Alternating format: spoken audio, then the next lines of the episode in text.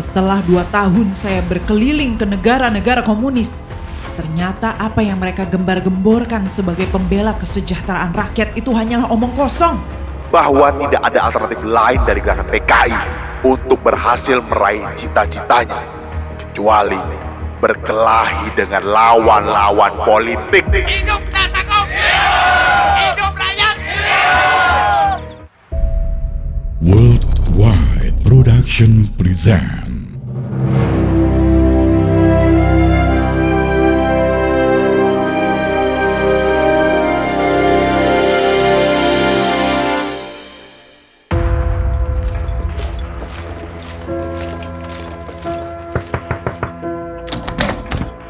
Januari 1965, rumah di Jalan Lontar H7, Senen, Jakarta Pusat sejak beberapa hari lalu kembali ramai dikunjungi para tamu. Pada pagi itu, Ibu Tri yang sedang beristirahat santai di rumahnya sambil membaca koran, tiba-tiba didatangi tamu penting. Putri, bagaimana ini? Tolong dipertimbangkan lagi. Sebentar lagi, kita akan punya pekerjaan besar. Kenapa Bu Tri membuat keputusan keluar? Kabar dari berita koran pagi memuat gempar pengurus dan simpatisan PKI. Beberapa koran menulis berita headline dengan judul besar. SK Trimurti, tokoh perempuan yang disegani dan pendiri Gerwani, menyatakan keluar dari PKI. Gerwani adalah organisasi saya perempuan di bawah PKI. Keputusan berani SK Trimurti adalah sikap anti klimaks dari apa yang telah dia perjuangkan selama ini. Ia berjuang dengan keyakinan melalui PKI, partai yang dipimpin oleh tamu di hadapannya, DNID. Beberapa tahun lalu, SK Trimurti diminta Bung Karno untuk melakukan riset ke negara-negara komunis.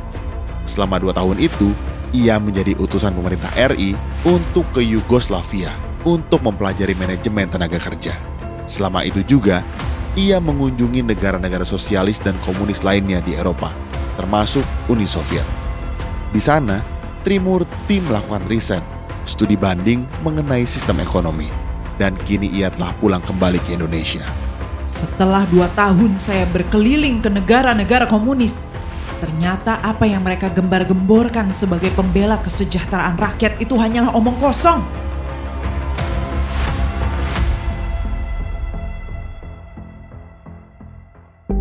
Selama dua tahun SK Trimurti melihat dari dekat bagaimana kehidupan para petinggi partai komunis di luar negeri. Mereka hidup mewah dan berfoya-foya, tingkah laku yang tidak jauh berbeda dengan kaum burjois kapitalis yang selalu mereka musuhi. Kenyataan itu telah membuat SK Trimurti muak. Ia tidak lagi percaya dengan ideologi komunis yang menjanjikan pemerataan, sama rasa, sama rata bagi seluruh rakyat.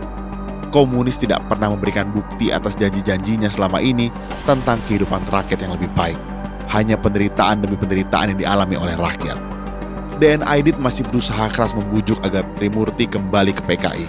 Namun tokoh pejuang kemerdekaan ini tidak goyah dan tetap berpegang pada keputusannya. Aidit lalu pulang dengan tangan kosong. Ia kembali bergegas ke markas partai yang hanya berjarak sekitar 300 meter dari rumah SK Trimurti.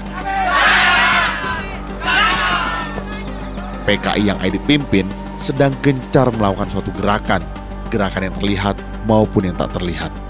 Gerakan-gerakan itu disebut dengan ofensif revolusioner. Ofensif revolusioner adalah seluruh aksi untuk menciptakan suatu situasi revolusioner. Dilakukan dengan menggalang kekuatan progresif revolusioner untuk menghancurkan Old Devo atau Old Established Force dan Nekolim, neokolonisme imperialisme.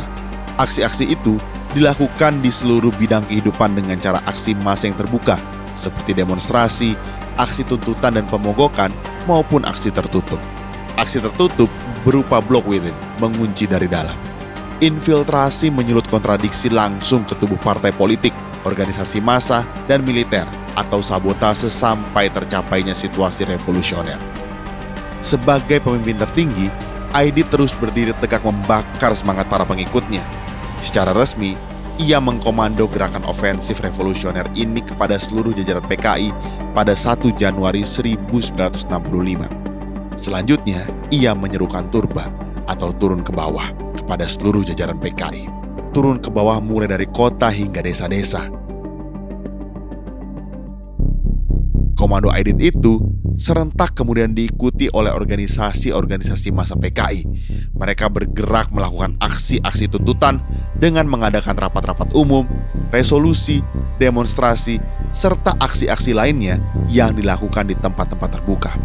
Sasaran ofensif revolusioner ini adalah partai-partai politik, organisasi massa, organisasi fungsional, organisasi agama, organisasi budaya, angkatan bersenjata, serta perorangan atau siapa saja yang dinilai menghalangi tujuan politik PKI. Dalam sebuah kesempatan memberikan kuliah umum di Cisarua, Bogor, tanggal 3 April 1963, Aidit menegaskan, Semangat revolusioner untuk mengganyang setan-setan desa harus terus ditingkatkan. PKI menyebut terdapat tujuh setan desa yang harus diganyang. Di antara kelompok yang diidentifikasi sebagai bagian dari tujuh setan desa itu adalah para kiai, guru ngaji, santri, lurah atau kepala desa, pedagang, serta pamong praja. Setan-setan itu dicaci dan dibasmi. Pada tahun 1948, mereka telah menjadi sasaran pertama. Diseret, dibacok, dipotong-potong tubuhnya, disembelih, lalu dimasukkan sumur dan kolam-kolam. Apakah para setan desa itu kembali mengalami nasib tragis di tahun 1965 ini?